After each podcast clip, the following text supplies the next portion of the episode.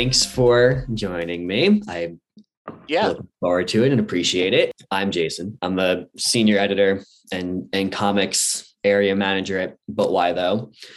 Just to start, cool. can you would you mind introducing yourself? I'm Christopher Sebela. I'm a writer uh, of comics. I I super enjoyed Self. It was quite uh, I think a, a, pretty cool comic, and I'm looking forward to more of it.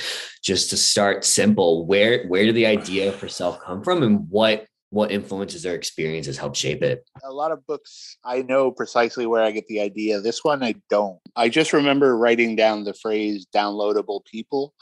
Yeah, I don't know. I just uh, you know. I, it's not like the idea of like backing humans up onto a hard drive is a hundred percent new, but I was thinking about that concept, and then I thought, well, what if you know, what if somebody stole your file and then put it on BitTorrent? Like, what would happen if anybody had access to it? And it just seemed like a recipe for absolute chaos, which I those those stories really draw me in. So, yeah, I just started chasing it, and then I, you know, I figured out you know who our main character is and how it all works and it, i was i don't know this was just like one of those things that like i couldn't tell you why it was so compelling to me it was just an idea i kept chasing and then eventually it turned into a book. How are that you know? Yeah yeah. Sometimes you just get lucky where an idea strikes and you got to do it. Yeah i try not, not to argue. I yeah. just let it happen. Not everything has to have some kind of deep inspiration. Sometimes it's just a cool idea, which yeah, I think yeah. I think this is. And in fact, well, and you said it yourself, there there have certainly been stories about people who have been unknowingly cloned in their, you know, in some way or another, and they're running into other versions of themselves. What sets your version of this story apart from other stories with similar premises? You know, the fact that it's me telling it and it's Kara and Rebecca and Aditya telling it. Like it's just execution alone, it's going to be different. Dot Self is a lot more sort of c- casual and I don't know. I've been calling it lo-fi sci-fi. Like it's very intimate and personal. We're not so interested in the in the hard science of how it all works. It's more of a feelings-based sci-fi approach that we're doing. Yeah, I don't know. I, I tried to avoid going to see like Orphan Black or or stuff along those lines. So I couldn't say precisely how we're different. I just think that uh, us as a team, we naturally bring something different to the table. But I, I guess I kind of leave that up to the reader to decide.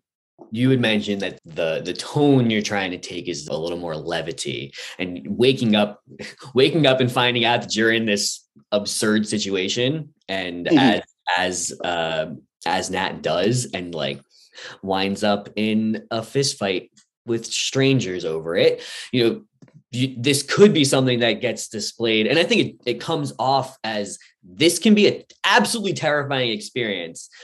Mm-hmm. But you, and you had mentioned, you know, the, the the levity that you want to to to imbue in this story how how do you balance that the demonstrating of distress while offering that that that levity um, I think it's just like where a, a, lot of my interests are drawn. Like I can come up with some pretty grim, dark scenarios, but I don't want to, you know, I don't want to spend months and months sort of wallowing in darkness. So, uh, just by my own personality, I I want things to be a little bit fun. It's just my own personal sensibilities that like I don't want to subject readers to like you know just a lot of uh, trauma and like here's all the horrible things that could happen. Like I want it to be slightly, you know, that you can enjoy yourself while you're reading it. Um yeah, I don't know. It just felt like more of a fun, casual jumping off point. Like I definitely could have taken dot self in a lot of darker directions, but you know, I think also the fact that we were working on this during the pandemic, like things were pretty grim already. There was a period I couldn't even like watch television because the anxiety of a plot unfolding was too great. Sure, yeah. Like um, even if it was a comedy, like just because something was going to happen next and I didn't know what it was, just like in real life. So yeah, much. yeah, yeah, yeah. Different part of the comic. So I'm reading this comic, and and something that I notice pretty astutely is there. There's a lot of friction between Nat and her husband, as opposed to having a relationship that's like they're a team and they're like gonna work through this thing together. Is there a is there a particular reason why that dynamic is is how you wanted to establish the first two characters that we really meet? You know, I think it's this idea that you know people project this perfect life to the outside world and even to themselves. Everything's going great. Like I have A, B, and C. I have everything that I ever wanted. And nobody's life is, you know, picture perfectly every somewhere in the process, unless you're a very lucky person, like you're gonna have these areas of your life that are suffering while others are on the upswing. And yeah, I don't know. I, I I was just interested in this idea of like Nat spending her whole life trying to reach this sort of cozy ideal that she had set in her mind of like here's how you know here's what i need to be comfortable to be you know to live a life where i don't have to worry all the time and she's got it and it's not you know it's not what she dreamed of like there's still problems it felt natural to me like you know sometimes you're in a relationship you have periods where you don't get along for a while whatever in my brain runs towards stuff, it that really appealed to it. So life's not perfect. So why should comics be? That's pretty much yeah my uh, yeah. my whole mission statement, I guess. One of the main themes that seemed pretty apparent in this first issue was about trust. Can you trust yourself? Can you trust mm-hmm. other people? What makes trust an interesting theme to explore? And and how would you hope that readers come away from the series feeling about trust? again it comes back to this idea of like you know you think you've sort of reached this level where you know how the world works and you know how your life works and like you know you feel like you have a handle on everything and that's the exact moment where the universe smacks you upside the head and is like no you don't you don't run any of this a lot of it is yeah tied into this idea of like you know how reliable is your uh, positive mental attitude and how much of it is just like a front that you put up. The whole book is kind of touching on this notion of like you sort of make an agreement with the world of like I will do A, B, and C, and I will be rewarded in you know uh, E, F, and G manner of ways, and all the things that you work hard for can be taken away through no fault of your own. And like, yeah, how do you trust anything really? Like when it's also capable of just like falling apart in your hands. And uh, i mean as far as like how readers you know i try not to dictate what opinion readers come away with. You know i think as we get deeper into the book it'll definitely open up more. Would you say that trust is a a valuable thing to have or that it's overrated based, based no i mean I, I, think trust is a great thing to have but it's also you know it's a very delicate thing like you know it's yeah. uh once you have it, like it's it's strong, but it's also you know one little thing can just destroy this sort of uh, powerhouse. No, I definitely I'm not advocating for like don't trust anything.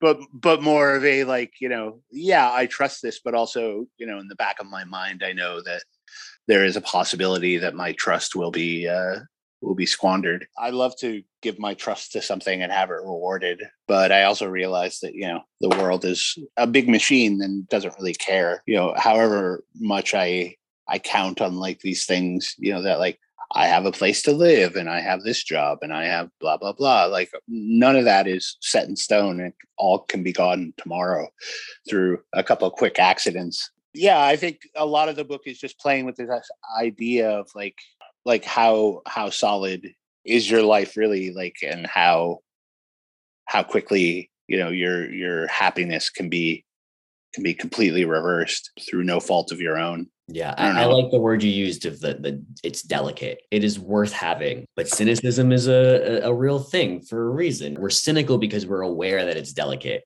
And sometimes yeah.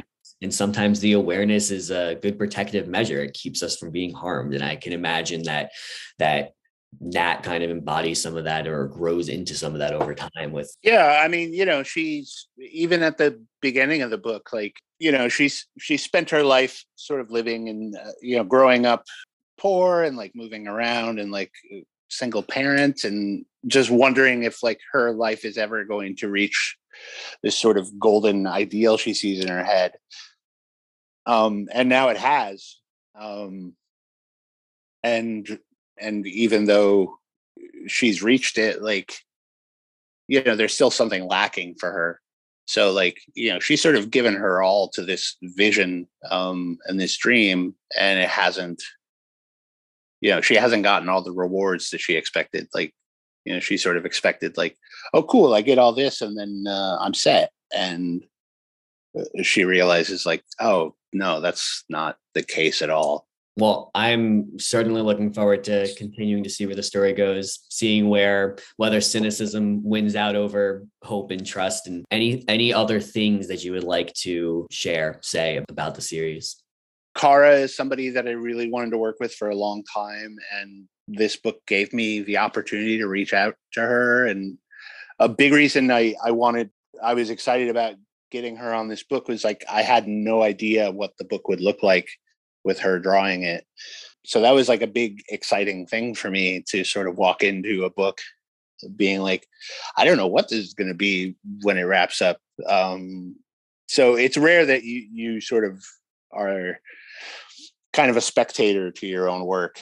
Um, uh, but this was definitely the case of like I was just like super giddy every time new pages would come in because like it it was you know it ma- it matched a lot of what I saw in my head, but also was hundred percent different uh, at times. And I don't know, that's kind of the magic of comics. And I was super happy that it like it all clicked on this book of like, yeah, every time you get pages, you're sort of rediscovering your story through through your collaborator's eyes. And this is a book that I didn't really know what it was about until I was about halfway through writing it and then all the pieces sort of clicked into place which was a pretty common writing thing for me. I, I, rarely set out with like these are my themes and this is you know this is what i have to do to achieve them and, and make them sing.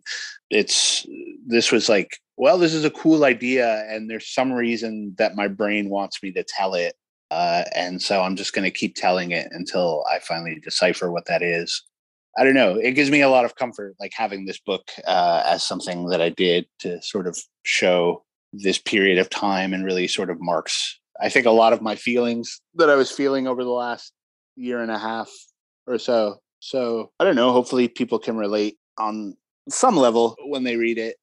I've enjoyed it so far. I hope others cool. will too. Yeah. And I'm I'm looking forward to seeing what's to come. Are there are there any places online or out in the world that you that people can find you at that, they, that you'd like to let them know? My Twitter is usually the best place to find me. Um, I'm on there too much, so I'm at xtop xtop on there. Um, and then my website is christophersebela.com, which I haven't updated in months. So, uh, but still vaguely useful. Um, so yeah, those are those are the two places. Uh, if people want to come come find me, they can find me.